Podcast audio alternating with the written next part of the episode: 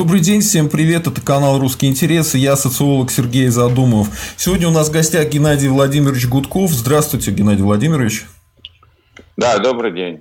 А, это российский государственный деятель, предприниматель, политик, оппозиционер, полковник ФСБ в отставке, депутат Государственной Думы Российской Федерации и а, был членом Координационного совета оппозиции по общегражданскому списку. А, Геннадий Владимирович, да, у меня к вам основной да, сейчас... Я, я, извините, вас перебью. А я-то обрадовался, меня просто представили Гудков Геннадий Владимирович. Я думаю, ну этого достаточно. А, ну, в принципе, достаточно, потому что у нас уже давно аудитория на вас приходит, и вас любят постоянно, хотят, чтобы вы снова приходили.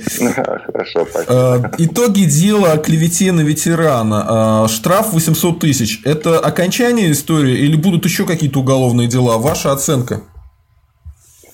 А, к сожалению, нет. И вообще все, что происходит с Навальным, никакого отношения не имеет ни к правосудию. Я об этом много раз говорил, просто извините, повторюсь. Угу. Это не имеет отношения к закону, к конституции, к правосудию, к следствию, э, к уголовно-процессуальному кодексу. И вообще ни к чему не имеет, кроме как к об, э, наглой, вот, публичной, демонстративно-публичной политической расправе над Алексеем Навальным. Вот все, что с ним происходит, это укладывается в эти три слова. Наглая политическая расправа. Точка. Поэтому, конечно, они придумают какие-то очередные статьи, каких-то очередных высосанных из пальца уголовных дел. Скорее всего, они его начнут обвинять э, в мошенничестве в собственных э, фондах, которые он создал и на которые работал ФБК. Вот, мы все прекрасно понимаем, как это делается. Поэтому э, эта власть будет держать Навального до тех пор, пока у нее хватит сил. Вот это надо понимать. Ну, либо Э, хватит сил Алексея Навального. Здесь я всегда говорю, что длительность срока э, пребывания Алексея Навального в тюрьме определяется двумя факторами. Первый, сколько хватит силы и терпения у самого Алексея Навального, поскольку они, э, я имею в виду кремлевские вот эти небожители, вот эта псевдоэлита, сколько они, так сказать, с удовольствием бы его отправили за рубеж немедленно, ну, условно немедленно, если бы он дал на то согласие. Ну, а второе определяет сроком сидения Путина в Кремле. Я тут не, не оригинален. Об этом говорят абсолютно все политические обозреватели. А вот то, что пытались ему э, обвинить в том, что он клеветал суд, э, это тоже могут в уголовное дело превратить? Слушайте, ну они все могут. Они могут заарестовать за э, репост, они могут арестовать, задержать за нахождение по Красной площади с белой ленточкой. Они могут просто приехать домой, они могут убить. Они все что угодно могут. Они же вывели страну, Россию из зоны э, права. То есть права в России больше нет. Есть только приказы и доктрины э, вот этого политического истеблишмента, который в ненависти к презрению собственного народа идет на всякие преступления для того, чтобы удержать власть. Запугать, задавить, подавить, загнать всех по щелям, э, загнать всех в стойло для того, чтобы продолжать спокойно грабить Россию, сколько они еще смогут. И у них еще сейчас ситуация стала намного хуже. Если раньше еще не все мосты были сожжены, да, можно было там развернуть оглобли в другую сторону, можно было что-то там уехать кому-то за рубеж. Э, в 11-12 годах там по 200 самолетов стояли, готовые к вылету, потому что боялись, как бы не перекинулась искра народного гнева на все остальные регионы, вообще, так сказать, миллионы бы не вышли. Вот. Сейчас и лететь некуда. Ну, может быть, только остались там Китай, Северная Корея, а страны Африки – Э, может быть, какие-то страны арабского региона, которые еще готовы принять э, вот эту ворующую братью, э, грабящий народ, да, но список стран стремительно сокращается. Ну, не Венесуэлу же им лететь. Просто представьте, что если останется одна Венесуэла с их пакетом молока по отпечатку пальцев, который продается в магазине, ну, о чем можно говорить? То есть все приличные страны для них сейчас закрыты.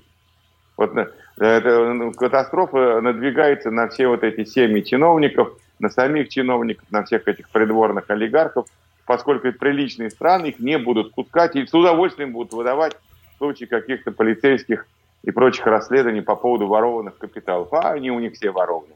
На 95% этих капиталов ворованные, полученные нечестным путем. И, естественно, э, никто их защищать не будет. Поэтому они и понимают, что у них, в общем-то, Дороги назад нет. Вот что страшно. Если раньше она еще была дорога назад, да, можно было как бы сказать, ну ладно, ребят, извините, мы пошутили, давайте, все нормально, мы уходим, а вы нам дайте гарантии. То сейчас и этот путь уже становится практически невозможным. То есть э, озверение элиты, их страх истерика, они будут сказываться на уровне жестокости и массовости репрессий.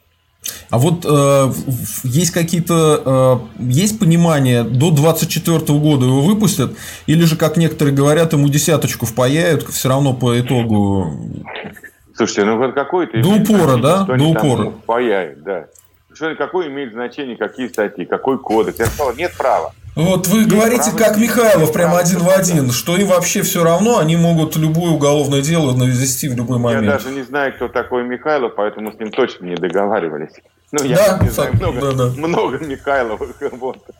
Ну, он губернатор Псковской области был а, раньше. Да, да. Да, да, да. И, и вот его это, да, мы с ним знакомы на самом деле, но не договаривались точно. Абсолютно. Поэтому я могу сказать, что, конечно, к сожалению, вот э, сейчас право сильного, право сапога полицейского, право полицейской дубинки, право э, пистолета, так сказать, кубуре ксивы и вот, э, э, вот этой захваченной узурпированной власти. Вот на чем сейчас держится вся российская власть. На штыках ОМОН. Вот грубо говоря, там, вот, чтобы было понятно, на штыках ОМОНа удерживается сейчас политическая власть в России. И другого способа они, у них уже нет. Они уже не способны никакие ни выборы не выиграть, не общаться с народом, не решать проблемы экономические, не решать социальные проблемы. Ничего они не могут уже. Все. Сейчас они будут удерживать власть исключительно силой, грубой силой бесправия, грубой силой произвола. Точно. Угу.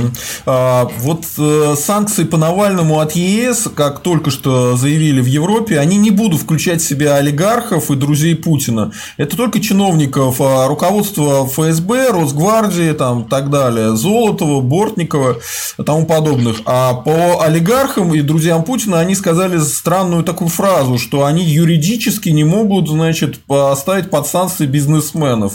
Это очень странно, да, потому что по коррупционным делам они раньше в африканских странах э, кого угодно ставили. А почему они не могут? А, дело в том, что они боятся России, они боятся безумия российского.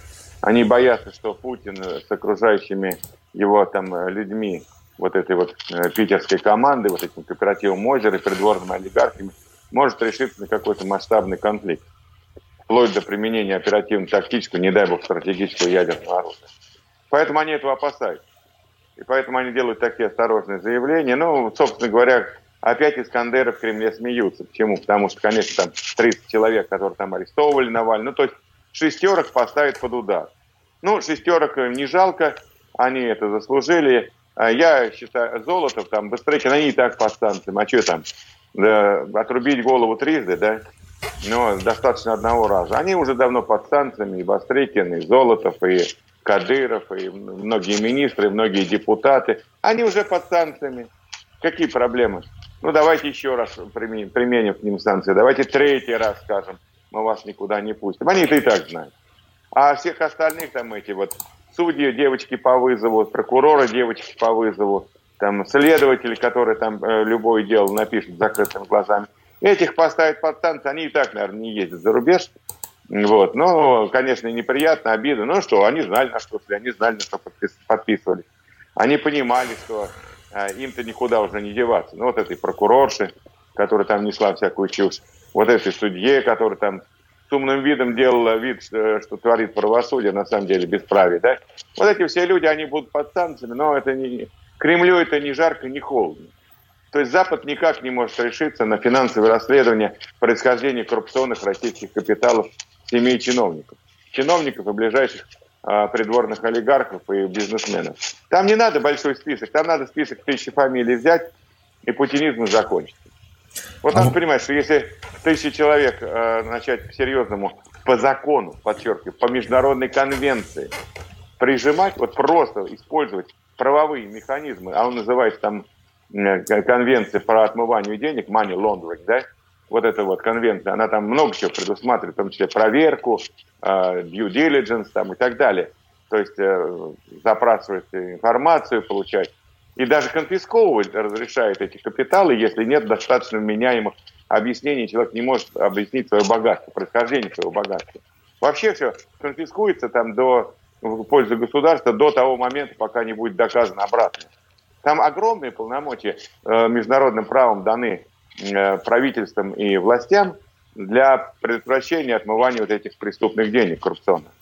Но они просто боятся. давайте так откровенно скажем, взрыв ядерной бомбы в Вене, ну, условно говоря, или там в Берлине, или где-нибудь там, не знаю, какой там город красивый, это будет воспринято как трагедия, э, трагедия, мировая трагедия.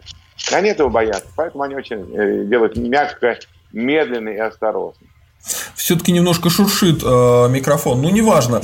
Э, смотрите, э, очень многие говорят э, следующее, что европейцы не э, хотят... Да-да, вот так лучше стало. Европейцы не хотят э, вводить санкции по другой причине. Не из-за того, что они боятся Искандеров, а из-за того, что, по сути дела, эти олигархи частично их. И эти деньги частично их. И они просто не хотят бить по своим собственным деньгам.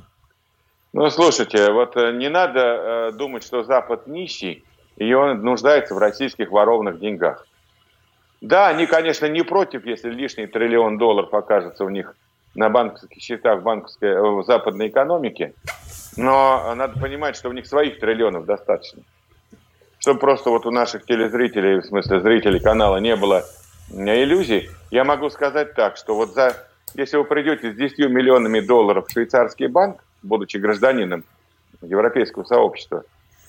Но я не уверен, что банкир, серьезный банкир, э, подымет зад от стула. Вот 10 миллионов долларов для них вообще не деньги. Вот просто надо понимать, что они ворочают такими, таким гигантским количеством триллионов долларов, что там триллион или полтора российских денег погоды не делают. Поверьте, что, конечно, есть коммерческий расчет у отдельных лиц. Конечно, есть там желание, чтобы все-таки эти деньги приходили в западную экономику. Они там приходят по 100 миллиардов долларов ежегодно из России, примерно. Вот. А, но все-таки э, принципы э, политические и э, демократические дороже денег. И поэтому в большинстве главный мотив правительств западных государств называется «не навреди». Они все-таки защищают свои национальные интересы, свои национальные интересы, а не наши. Да, согласен. поэтому в балансе вот этих интересов, своих национальных интересов и общемировых, они, конечно, э, делают небольшую ошибку, э, вернее, большую ошибку, э, упирая на свои национальные интересы. Я почему об этом говорю, что это большая ошибка? Потому что в мире главное противостояние уже давно. Это противостояние демократии и диктатуры. И все беды, все трагедии, все несчастья, все риски мировой цивилизации исходят от этих диктатур. Они ядерной войной угрожают и применением бактериологического оружия, и непонятным образом может пойти развитие искусственного интеллекта, да, и так далее, и новых технологий, новой энергетики, которая может оказаться более разрушительной, чем ядерная и термоядерная. Поэтому э, и вот этот радикальный ислам, который состоит на службе у а, реакционных диктатур э, исламских государств. Ну, давайте по-честному говорить. Я вот тоже много грешил на ислам, потом думал, думал, думал, анализировал, анализировал и пришел к выводу, что ислам, радикальные его части реакционные, используются вот этими реакционными диктатурами. И они очень, э, э, им очень выгодно использовать вот это вот радикальное течение в исламе для противостояния Западу, для противостояния демократии. Поэтому он и существует, поэтому ислам никак не может избавиться от скверны. Вот, и поэтому огромные опасности исходят от этих диктатур, мировая опасность. И вот недооценка, а их огромные деньги тратит Запад. Он создает военные блоки, он проводит политику сдерживания, он тратится на какие-то там э, системы безопасности, он что там только, он тратится на дипломатию, на гигантские усилия там военно-политические и так далее и тому подобное, чтобы сдерживать эти диктатуры. А надо проще. Надо проще. А лишите возможности вот эти ворующие политические элиты реакционных стран, диктатур, жить на Западе. Вот лишите этой возможности, и вы увидите, что не нужно тратить сотни миллиардов долларов или там триллионы долларов на сдерживание диктатур, на борьбу с диктатурами. Потому что сегодняшние современные диктатуры, они, не де, они деилогизированы. Вот сегодняшние диктатуры не имеют никакой идеологии, кроме воровства. Идеология воровства, угнетение народа и обман. Вот три э, врать, воровать и угнетать. Да, три три э, столпа, на которых держатся все вот эти реакционные режимы. Они воруют в своих странах, обворовывают народ, грабят, удержат его в нищете и повиновении, в том числе силой грубой. И э, их вот семьи шикарно живут на Западе, э, как бы пользуясь всеми благами западного мира. Ну, посмотрите, вот что у наших творится. Ну, путинское окружение угу. проанализируйте, да и самого Путина. А что, там у него э, большая, большую семью, если мы возьмем Путина с его там брачными, внебрачными и прочими, они там половина за рубежом. У самого Путина. У Лаврова, все, э, у Пескова там вся семья за рубежом. У Лаврова дочь там. У Ковальчаков они вообще не граждане России. Ротенберги там все в Британии и так далее. Никого же нет в России, не осталось. Только ворующие папы там, дедушки, условно говоря, которые деньги шлют на Запад. А там ребята их осваивают. Вот и все. А Запад не понимает, что вот у них главный инструмент, главное давление, не НАТО создавать и укреплять, там, не бюджеты военные, там, под триллионы формировать, а взять и провести коррупционное расследование и лишить семьи ворующих, подчеркиваю, ворующих чиновников. Не тех, которые то э, бизнесменов, которые честно заработали, там, э, сбежали с деньгами, с российскими, ну, просто от, от преследования, от ужасов нашей жизни. Не бизнесменов этих надо плющить, а надо плющить семьи чиновников, которые опорой являются режимом, семьи придворных олигархов. Они все же известны. Ну вот возьмите, ребята, тысячу семей, и э, я вас уверяю, можно сэкономить э, много сотен миллиардов долларов, э, давя на все диктатуры, не только на российскую. А не только на российскую, давя вот таким образом. А что у нас там? Иранская элита, которая там страну превратила в этот э, э, строгач какой-то такой средневековый ислам, ислама, да? Что то они лучше, что ли? Они в других местах живут. Они в других университетах детей учат. Они э, в другие места деньги отправляют. Нет, они тоже все на Западе. Возьмем Китай. Смотрите, сколько там олигархов и богатых людей, и родственников там КПК находится на Западе. Огромное количество. Россия вся там. Кто там еще? Белоруссия тоже. Что там? Какие еще диктатуры, которые влияют на, на мир? На, вот, Венесуэла, посмотрите, там сколько этих э, чинушин, наворовавших деньги, вывезли свои семьи, там, кто в США, кто там в Доминиканскую, кто куда. По всей Латинской Америке по, э, и э, распределили все свои И живут прекрасно.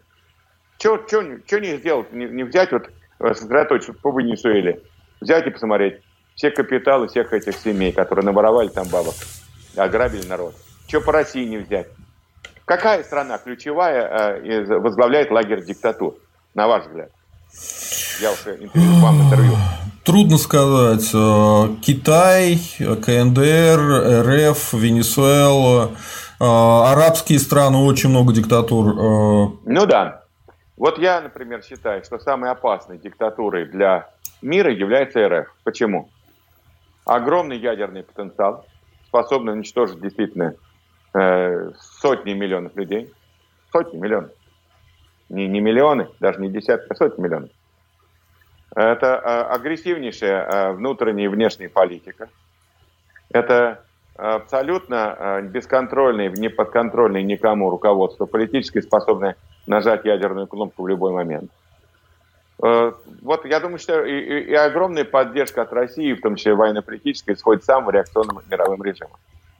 Конечно, на втором месте Китай, но Китай чем лучше? Он больше интегрирован в международную торговлю. Он не такой агрессивный. Нет такой агрессии у Китая. У него нет такого большого ядерного потенциала. Да, у него огромный человеческий потенциал, но все-таки вот такой прямой агрессии от Китая мы не видим. Северная Корея, да, но она просто э, самоизолировалась и, э, ну, урожай там, да, на Дальнем Востоке, конечно, плохо. Ну и, ну и ряд реакционных, да, Иран, конечно, который тоже там рвется к ядерному оружию и готов там начать ядерную войну с Израилем. Поэтому надо понимать, что вот э, ряд 5-6 стран, э, к сожалению, они вот поддерживают все остальные, ну, 2, 3, 4 страны поддерживают все остальные диктатуры в мире – Россия, ну, РФ, Китай, РФ этим славна, да, потому что они поддержали режим Асада, поддержали Венесуэле Мадуро, они этим поддержали известны, да. Да, да, да. Лукашенко, это вообще отвратительно. Поддерживают среднеазиатские паханаты, вот эти вот эмираты, да, там, да. которые там э, тоже там, по сути дела, э, диктатуры на самом деле. Вот и от России исходит огромная опасность поддержки мировых диктатур и плюс огромная опасность военно-политического порядка. Что американцы там, что европейцы не понимают это? Ну, давайте мы им объясним с помощью нашего канала. Хотите сэкономить э, сотни миллиардов долларов? Ну, возьмите, начните расследование, возьмите, примените режим персональных санкций. Не, не девочку там э, из прокуратуры, э, так сказать, поставьте в санкционный список, не мальчика со Следственного комитета, которому там приказали. Ну, понятно, что у него совести нет, была бы совесть, уволился. Там, и не судье, который там готов что угодно писать. Да, ну, а таких много, к сожалению, идет отрицательный селект. А вот вы по, по, по верхушкам пройдите. Пойдите по тем бенефициарам этого режима. То есть есть у любого режима бенефициары. Любого режима. Кто является бенефициаром путинского режима? Ну, Козе, понятно, это номенклатурная бюрократия. В первую очередь, первый круг – это окружение самого президента Путина, вместе с ним, как мы теперь уже знаем, да, дворцы mm-hmm. просто так полтора миллиарда долларов э, на, на голову не валятся. Вот. Второй круг – это вот э, региональные элиты, вернее, там, правительство, администрация и так далее. Потом региональные элиты, и дальше уже идут на местном уровне. Вот эта номенклатура является бенефициарами режима. Ну, возьмите тысячи бенефициаров семей и проведите хорошее расследование. Покажи, устройте э, легальную, подчеркиваю, абсолютно законную, абсолютно исходящую из международного права э, процедуру проверки правильности происхождения капиталов семей российских чиновников, поддерживающих Путина, путинский режим. Что, что сложного в этом? Я не понимаю.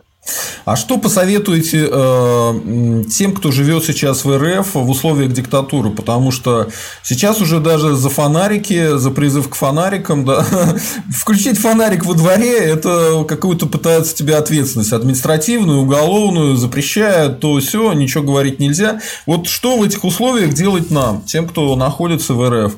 Как нам э, постараться убрать эту диктатуру?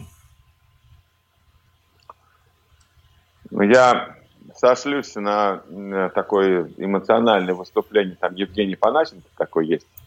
Мы с ним лично не знакомы, но он такой довольно такой открытый э, критик режима.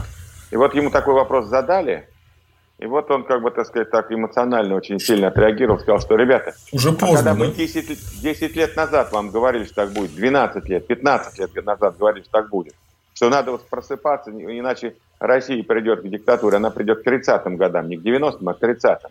А когда мы говорили, что вот это надо защищать, вот эти ценности защищать, вы что говорили? Все нормально, все хорошо, Россия поднимается с колен, и он говорит, а сейчас ничего сделать невозможно. Вот это он говорит.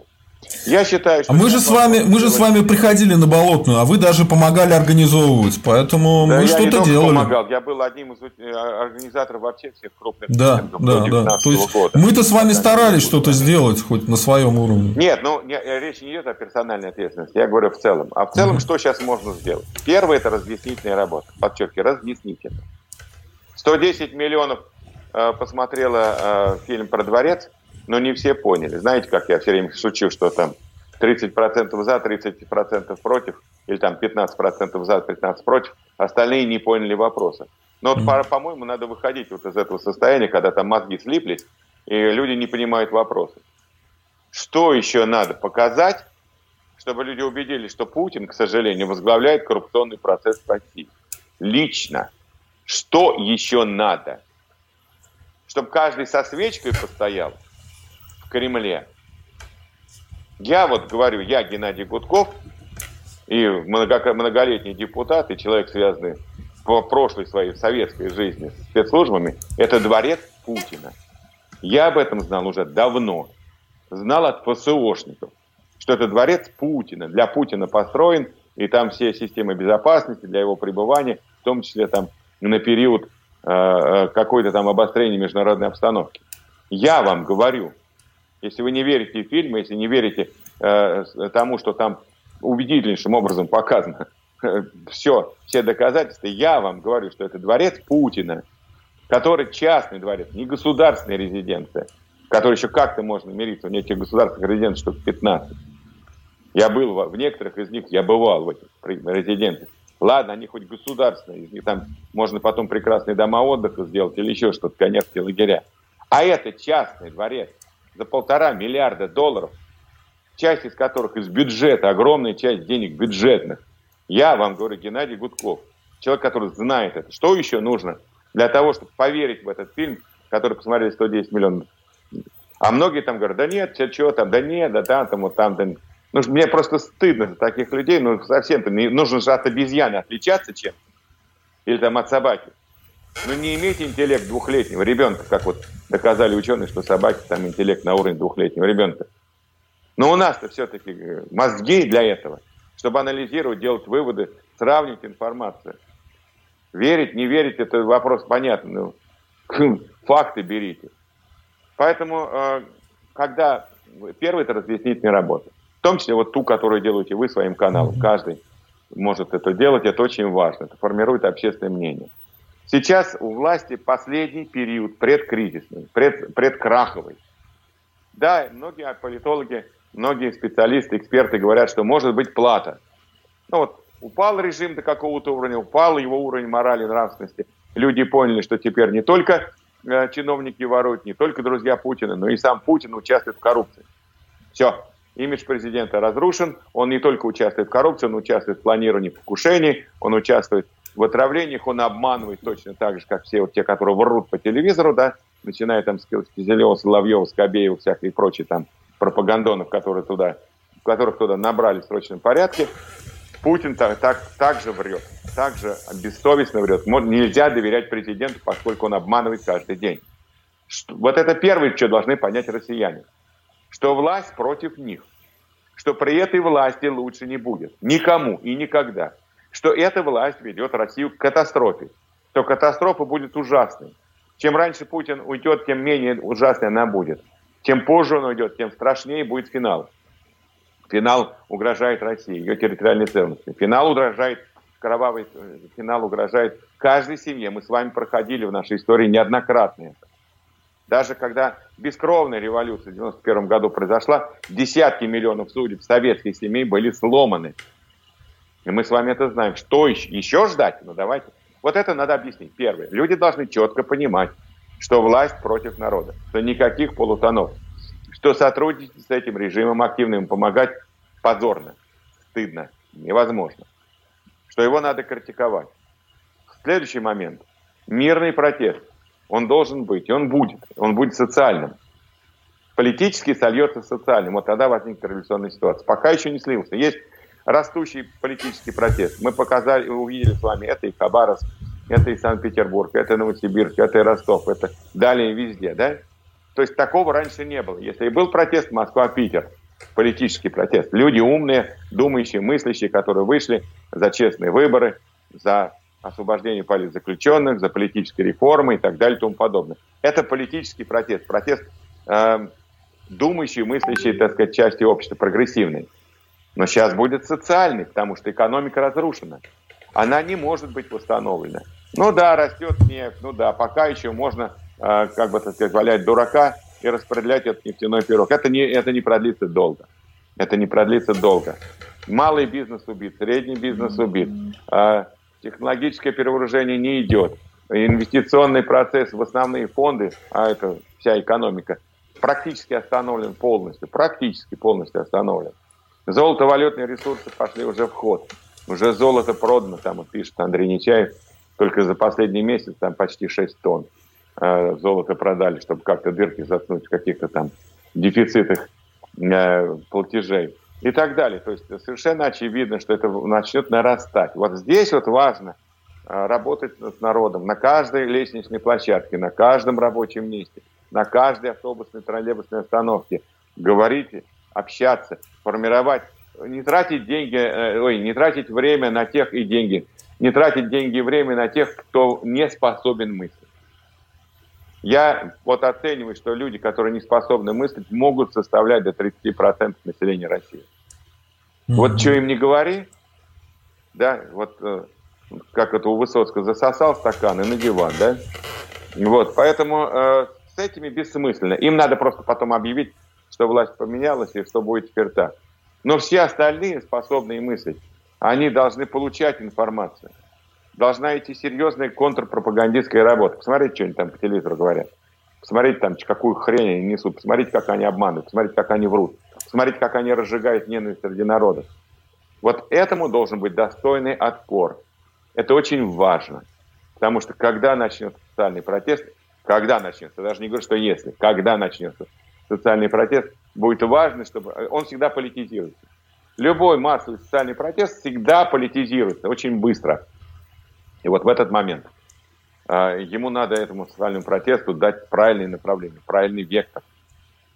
Вот что мы должны сейчас и можем сейчас сделать. Другого сейчас мы ничего. Призывать людей на улице я не имею никакого права. Я должен сам выйти, возглавлять, потом сидеть там непонятное количество лет.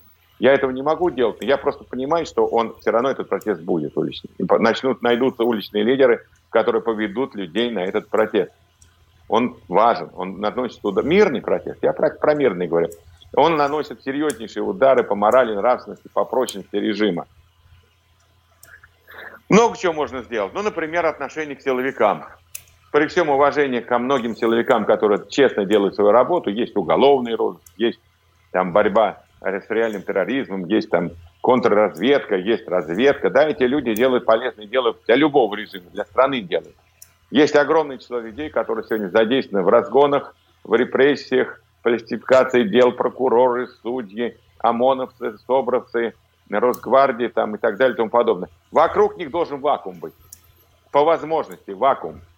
Не, э, не в каким там, я не призываю каким-то действиям, вакуум должен быть, презрение должно быть. Вот должно быть презрение к тем людям, которые сегодня помогают э, режиму обворовывать народ, грабить Россию, вести народов вести Россию к катастрофе. Это мы можем сделать? Да, такое же делали в Польше во времена солидарности к полиции, которая э, была против народа, такое было отношение, да. Сегодня надо говорить о том, кто их полиции против народа. Я не, я не предлагаю вот массово ко всем полицейским относиться плохо. Среди них и до сих пор еще есть люди приличные, порядочные, мы знаем. И, э, есть разведки, контр... я уже перечислял. Есть определенные подразделения, есть и Альфа, есть там другие подразделения, которые там, ну, геройские ребята. Понятно, но нужно, вот если мы знаем, что кто-то служит в ОМОНе, участвует в разгоне, вокруг него должно быть вакуум, бойкот. Руки не подавать, на день рождения не приходить, не поздравлять, ничего.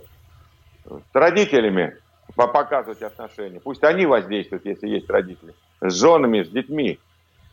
Показывать негативные отношения. То, что папа-то возвращается с работы, руки по локоть в крови, что ли?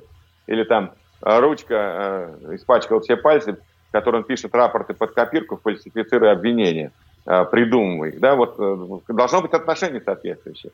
К чиновникам должно быть соответствующее отношение. Не заискивайте им в глаза смотреть, не зализывайте э, присутственные места, как говорится. Не, не заискивать перед ними там на задних лапках ходить, а должно быть соответствующее отношение, чтобы они понимали, как к ним относится Россия, как к ним относится народ. Вот это надо делать.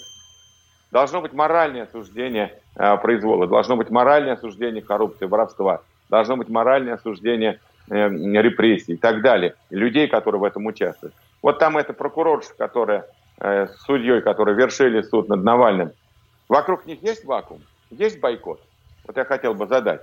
И вот те люди, которых знают лично, с кем там они дружат, не знаю, э, они продолжают с ними дружить, продолжают с ними общаться, восхищаться их э, делами, да, какими-то там поступками. Ну вот э, хотелось бы мне задать этот вопрос, э, э, глядя в глаза людям, которые действительно поддерживают отношения. Mm-hmm. А то там начинают э, искать э, расположение сильных мира сего чтобы его лично не били дубинкой, не проходит, как правило. Вы знаете, Сегодня я один, хотел... завтра других. Вы знаете, я вот что хотел еще спросить. Э, сегодня же праздник вот это 23 февраля. Э, он ведет свою э, историю от Красной Армии, все-таки не будем забывать, от всех этих советских праздников. И смотрите, реальных никаких подвигов не было. Красная армия 23 февраля бежала позорно от немцев из-под Пскова. Были, были, были переговоры о том, что принять ультиматум немцев, да, и ходят даже разговоры, что 23 февраля и 8 марта это просто две даты празднования февральского переворота на самом деле, да. Вот вам не кажется, что пока вот этот совок мы не уберем, празднование советских праздников, не... потому что защита Отечества – это хорошее дело. И силовиков э, но... нужно как-то поздравлять. Но дело в том, что мы же не можем вести традицию именно от палачей русского народа. Вот... Слушайте, ну давайте так. Вот мы сейчас, если будем сосредотачиваться на э, том, какой памятник куда смотрит, ни к чему хорошему это не приведет. Да, конечно, праздники в основном сейчас искусственные, они выдуманные. Понятно, что российская армия не может довести свои летоисчисления от 23 февраля 2018 года, это понятно – что российская армия существовала э, тысячелетия или столетия. Э, в ней есть много позорных страниц и есть очень много славных страниц. Да? Угу. Разные. Все, все бывало в истории нашей. Но вот надо сейчас понимать, что дело сейчас не в совке. Совок, конечно, извините, я так говорю, дал определенные качества менталитета, поскольку народ жил в условиях геноцида, страх, доносительство, участие в расправах. Все это не могло э, не сказаться на генотипе советского человека, к сожалению. Вот, но все-таки мы должны сейчас говорить о другом. Да, вот и про армию. День армии должен быть. Я согласен. Армия играет большую роль э, в современной жизни, в современном обществе. Когда она защищает демократию, когда она защищает свободу, когда она защищает свой народ, она заслуживает самых высоких похвал, эпитетов, там, внимания и уважения, безусловно. Вопрос в том, что вот, вот я сегодня хотел бы обратиться к военным. Я, наверное, впервые скажу это. Я лично думаю, моя личная точка зрения, что наступит время, оно наступит в обозримом периоде, в будущем, а, когда армия может стать э, решающей силой, которая не допустит гражданской войны в стране. Вот может быть сейчас там полиция, ОМОН и Росгвардия, все это репрессивные машины, э, которых идет промывка мозгов, которых э, наускивают одних людей на других, которые набирают садистов и палачей, которых, там, сказать, дианами, э, анами, сделают анонимными, чтобы они могли зверствовать и так далее. Там, конечно, не очень хорошие процессы идут. И вот наступит такой момент, когда страна может оказаться на пороге гражданской войны. И я предполагаю, я Геннадий Гудков, что через какое-то количество времени, не знаю, месяцев или лет, армия окажется единственным гарантом, чтобы не допустить в стране масштабной гражданской войны, способной привести к развалу России. И вот от того, кто будет в армии, какими взглядами, с какими мозгами, с какими принципами морали, чести и доблести – может э, зависеть и будущее всего российского народа, каждой российской семьи нашего государства. Поэтому я, конечно, хотел бы поздравить всех тех в армии, кто пришел защищать народ, страну, защищать именно от внешнего врага. И э, кто никогда не повернет оружие против своих сограждан. Вот этих людей я хотел бы поздравить, я хотел бы, чтобы их как можно было больше в армии, верных присяге своему долгу служить народу, подчеркиваю, а не какой-то там верхушке ворующих чиновников, да, вот э, очень важно, кто в армии э, будет определять ее боевой э, дух, а главное дух морали и нравственности. Вот сейчас это может быть даже важнее. У нас, к счастью, пока нет э, серьезных каких-то агрессивных проявлений стороны внешних врагов. А вот то, что внутри происходит, может оказаться так, что силой, которая защитит народ от э, применения масштабного боевого оружия против народа может оказаться армия. И я бы очень хотел, чтобы те люди, которые сегодня там служат, меня бы услышали. И те, которые способны на поступки, те, которые способны на честь и доблесть, те, которые могут действительно честно говорить, честь имею, как это принято. Служу народу, служу России. Вот те, кто может говорить с полной, так сказать, уверенностью в том, что так и есть, вот я к ним и обращаюсь. Я боюсь, что армия когда-нибудь должна будет сказать свое слово, и от него может зависеть э, мир или война, вопрос, вопрос войны и мира в России. Э, Еще такой вопрос. Многие считают, что э, администрация президента вкинула идею по возвращению памятника на Лубянку Дзержинского, да, либо Александра Невского, для того, чтобы расколоть оппозицию, чтобы расколоть их на белых-красных, чтобы люди ругались и спорили на эту, в принципе, идиотскую тему. Но есть люди, да, которые говорят, думаю. что это просто э, вся та же самая история, что э, как восхваление Сталина, и что Дзержинского хотят поставить, чтобы показать, что а мы вас будем репрессировать? Будем. Я не думаю, что они там э, начинают там раскалывать оппозицию. У нас оппозиция разгромлена, она подавлена. В России нет оппозиции, есть оппозиционно настроенные люди. Потому что в любой стране оппозиция имеет свои партии, свое представительство в парламенте. Теневое правительство, да. Ну, где-то теневое, ну, неважно, имеет возможности действовать. В нашей стране только в тюрьме или там э, в изгнании. Вот поэтому э, я думаю, что это просто попытка отвлечь внимание общественности от всяких проблем. Я уже в Твиттере в своем пошутил грустно, что у нас четыре темы, которые э, значит, всегда вбрасываются для того, чтобы отвлечь внимание от любой проблемы. Это вот э, хоронить или не захоранивать Ленина, это что делать со Сталиным, это ставить памятник Дзержинскому возвращать или нет, и э, смертный казнь. Вот четыре темы, которые всегда безотказно работают для переключения внимания народа. Что касается э, памятника Дзержинскому, то понятно, что тенденции власти к возврату не в 90-е, а в 30-е годы. И мы это четко видим. Я когда-то давно, году в 10 проводил пресс-конференцию, тогда еще были такие формы, и под названием «Нет ГУЛАГу». Я помню там иронию многих журналистов, которые ко мне подходили, говорят, Геннадий ну, все понимаем мы.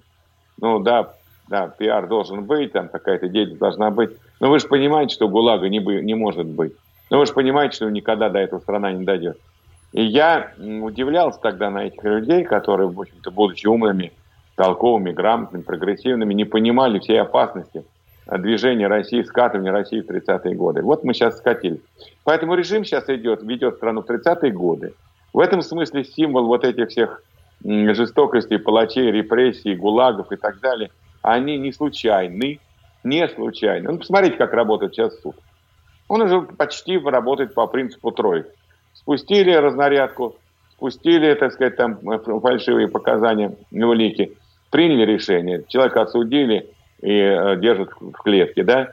Посмотрите, как следствие работает по принципу политической целесообразности. Да плевать на все нормы закона, кодекса, конституции. Надо, значит, рассудить, значит, напишем. Смотрите, как прокуратура работает, которая должна следить за тем, чтобы закон в стране исполнялся. Да плевать ей на закон, к сожалению. Вот. Они выполняют э, заказы. Они выполняют политические заказы. И так далее. Если мы сейчас проанализируем все, то мы понимаем, что мы практически стоим на пороге, уже одной ногой стоим в 30-х годах. Но пока еще не расстреливают. Пока еще не арестовывают там сотни тысяч, но все к этому идет. Если у нас там за два выходных арестовали 11 500 человек примерно, угу. это уже массовые репрессии. За два, э, двое выходных, 23 там, и 31 были задержаны 11 тысяч или 12 тысяч человек. Вот здесь я, вот я сейчас нахожусь э, в Европе, здесь я, извините за выражение, охреневает от этой цифры. Просто охреневает. Они, они вот подходят, заглядывают глаза и спрашивают, господин Гудков, э, мы не ошибаемся, 12 тысяч у вас задержано? Я говорю, да, это только то, что известно, а то, что там еще э, выдавлено из страны, убежали, уехали, еще, так сказать, там планируется задержать, это еще не все.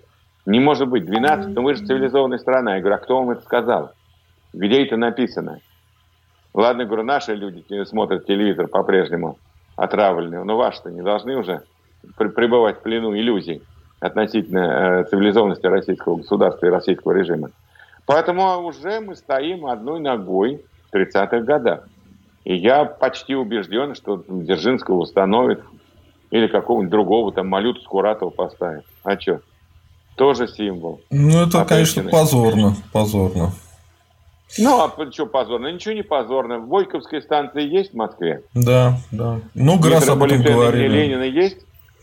Проспект ну, Ленина есть? Да. Что вы хотите? Не видели? Я к Ленину относился долгое время, когда не имел информации. С уважением в силу его там преданности идеям, которые он отставил. А когда я посмотрел все эти резолюции, расстреливать как можно больше, как можно более жестоко, как можно более публично – у меня поменялось э, мнение, я понял, что геноцид народа начался как раз там с 17 -го года, геноцид советского, российского народа. Он начался при Ленине. И э, потом уже его там э, уже до совершенства, до массовых уничтожений людей довел э, сталинизм. Да, сталинизм, понятно, самая жестокая власть, которую когда-либо знала наша страна. Самая разрушительная, самая кровавая, самая кровожадная. Вот. Но, тем не менее, все это началось при Владимире Ильиче с его резолюцией. Там. Мы эти резолюции знаем, видели. Расстреливать там нещадно, расстреливать публично, на площадях, расстреливать, вешать и так далее непременно, чтобы все это видели. Жесточайшим образом уничтожались и подавлялись восстания народные, тот же Кронштадтское восстание, ну и так далее. Мы прекрасно понимаем, что геноцид советского российского народа начался при Ульянове Ленине, который переродился из какого-то монстра, а, и фактически дал старт а, монстризации вот этого а, каким-то там кровавым вот этим а, традициям жесточайшим всей советской власти. И она их хранила вплоть там до 60-х годов. Поэтому все это, все это мы с вами идем по этому пути, поэтому что ж, здесь появится Дзержинский, это будет закономерно. Не появится Дзержинский, появится Малюта Скуратов. Не, не Скуратов. Не появится Малюта Скуратов, появится еще кто-нибудь там из, из палачей, из каких-нибудь. Стоит же палач у Кремля. Вот этот Владимир, князь. Вы же знаете его биографию, ну, наверное, знаете его биографию, наверное, слышали э, дебаты про него, слышали э, факты исторические чтобы маньяк был, сексуальный маньяк, кровавый маньяк, человек, который способен был изнасиловать женщину э, любую э, прямо во дворце публично, убить, э, предать казни публичной. Ну, совершенно абсолютно аморальный тип был. Вот. И вот он стоит сейчас у Кремля, первый памятник, можно сказать, от Кремля в непосредственной близости, ближе, чем все остальные. Вот, поэтому, ну что, мы понимаем, что эпоха, э, любая эпоха – Э, возводит памятники своему, своим, своим обычаям, традициям, законам, привычкам и так далее. Вот путинская власть уже начала возводить памятники упырям и палачам российского народа, русского народа. Э, один из э, э, как бы политиков, Роман Юниман, который, кстати, выходил на протесты в защиту Навального, его задерживали за это, он будет вчера, 22 февраля, объявил о том, что будет избираться депутатом в Государственную Думу. Вот что бы вы ему посоветовали в этой ситуации и как вы вообще оцениваете попытку легальной политики в условиях диктатуры? Ну, я хорошо отношусь к Юниману, пусть идет. Э, единственная возможность легальная – это сейчас выдвигаться от яблока. Никаких иных возможностей нет. У яблока так называемая политическая лицензия. Это право выдвигать без сбора подписей. Мы видели, что в 2019 году творила власть со сбором подписей. Да? Ко мне приехал Яшин, расписался лично в подписном листе. Я это опубликовал. Э, фотографии, я в его листе расписался. И мою его подпись признали не э, фальшивой. Вот. Поэтому, ну, я просто привел как пример самый яркий, а так э, просто произвол был тотальный. Что касается выборов, я э, реалист, да, угу. не изу, из, изучал и английский, не изучал китайский, но изучал автомат Калашникова. Я реалист. Поэтому я хочу сказать, выборами власть не сменишь. Но участвовать в них надо. Для чего? А вот для этой самой разъяснительной работы. Для формирования рядов сторонников. Для проведения публичных акций для критики режима и так далее и тому подобное. И для, последнего, для того, чтобы добиться локальных успехов, которые тоже важны. Они создают некие платформы, некие плацдармы для дальнейшей борьбы. Поэтому я призываю россиян к следующему. Я обязательно об этом публично заявлю, и обязательно буду призывать оппозицию сплотиться именно вокруг этого лозунга.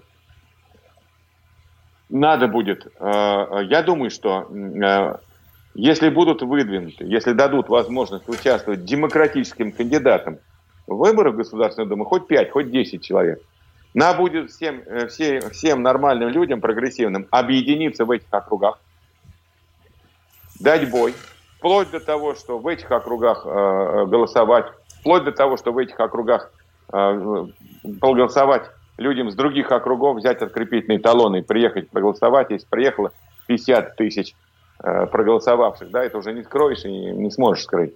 Вот э, дать бой власти. Почему? Даже если в Государственной Думе появится масенькая, малюсенькая фракция в 10-15 депутатов, это будет большим успехом вот э, в этой диктатуре. Это все равно будет здравое слово, это все равно будет критика, это все равно будет озвучка каких-то... Это будет серьезнейшая трибуна для оппозиции. Вот, это важно. То есть сейчас я хочу сказать так, что вот давайте мы посмотрим, и если у нас хотя бы в 10, 12, 15 округах образуются реальные, нормальные, адекватные, независимые и не продающиеся властям, как, например, КПРФ это делает, да, в, э, депутат, кандидаты в депутаты, я призову всех голосовать именно в этих округах. А в остальных, может быть, мы примем решение бойкотировать. Я понимаю, что это не очень хорошее решение, но Э, в любом случае, э, значит, пусть они туда фальсифицируют. Они, конечно, фальсифицируют. Они, конечно, будут подтасовывать. Конечно, ЦИК – это криминальная организация, которая готовится к э, очередному преступлению, искажению волеизъявления, волеизъявления российских граждан. Конечно, они готовятся зачистить всю политическую площадку, потому что и партии власти сегодня проигрывают манекенам, уборщицам проигрывают, на кому угодно проигрывают. Если бы это выборы были честными, они, Единая Россия набрала, может быть, дай бог, процентов 10-12. И то я в этом не уверен. И то я в этом не уверен. Может быть, вообще ничего не набрала. Поэтому совершенно очевидно, они будут рассчитывать на фальсификации, на зачистку. Но в выборах участвовать все равно надо, если мы можем добиться даже локальных успехов. Даже локальных успехов на муниципальном уровне, локальных успехов на региональном уровне. И, конечно, очень важно, на, самое важное, на федеральном уровне. Я бы призываю тех кандидатов, которые способны бороться, способны выиграть, идти. Э, призываю партию «Яблоко» э, здесь э, приглашать всех тех, кто способен побеждать. Я бы на месте Явлинского вообще бы, ну, я понимаю, это его дело, но я бы на месте Явлинского предложил бы, например, Юлий Навальный, я предложил бы обязательно войти в центральный список, а может быть возглавить его и точно пойти по какому-то одномандатному округу. Я бы это сделал для объединения оппозиции, для того, чтобы показать, что да, можем объединяться и можем проводить такое. А он же выступил против Навального. Мне кажется, он на это не пойдет. Ну, у них давнишний конфликт, я понимаю, почему он это сделал. Вот. Но я бы в его, э, на его месте, в этих условиях ну, какого-то раскола, подчеркиваю, не оппозиции, а оппозиционно настроенных людей, я бы такой, э, ну, если бы я был лидером партии, я бы это сделал. Я бы это сделал. И это бы примирило, э, э, сгладило бы остроту всей ситуации, вот этого противоречия, вот этого конфликта такого между Явлинским и Навальным. Я бы на его месте это сделал. А Но умное я... голосование вы поддерживаете саму идею, которую ФБК и Навальный продвигают? Оно вот умное голосование, оно и будет сводиться к тому, что если у нас будут хотя бы 10-15 округах, 20 я мечтаю об этом, демократические кандидаты, вот здесь, да, оно и сработает, это умное голосование. Что там мы не, не работаем, там нам плевать, если там у нас нет хороших кандидатов, а вот здесь надо сосредоточиться. И вплоть до того, что всей стране надо голосовать в этих округах. Всей прогрессивной общественности страны. Спасибо большое, э, Геннадий Владимирович. Очень рад был вас слышать. Мы договаривались на определенный хронометраж. Э, он подошел к концу. Э, обязательно приходите к нам еще. У нас канал как раз для умных русских и для тех, кто хочет для России добра. Подписывайтесь, народ, на канал, становитесь нашими спонсорами, донаторами и пишите лайки, ставьте лайки, пишите комментарии. Всем счастливо, всем пока еще раз большое вам спасибо. До свидания. До свидания.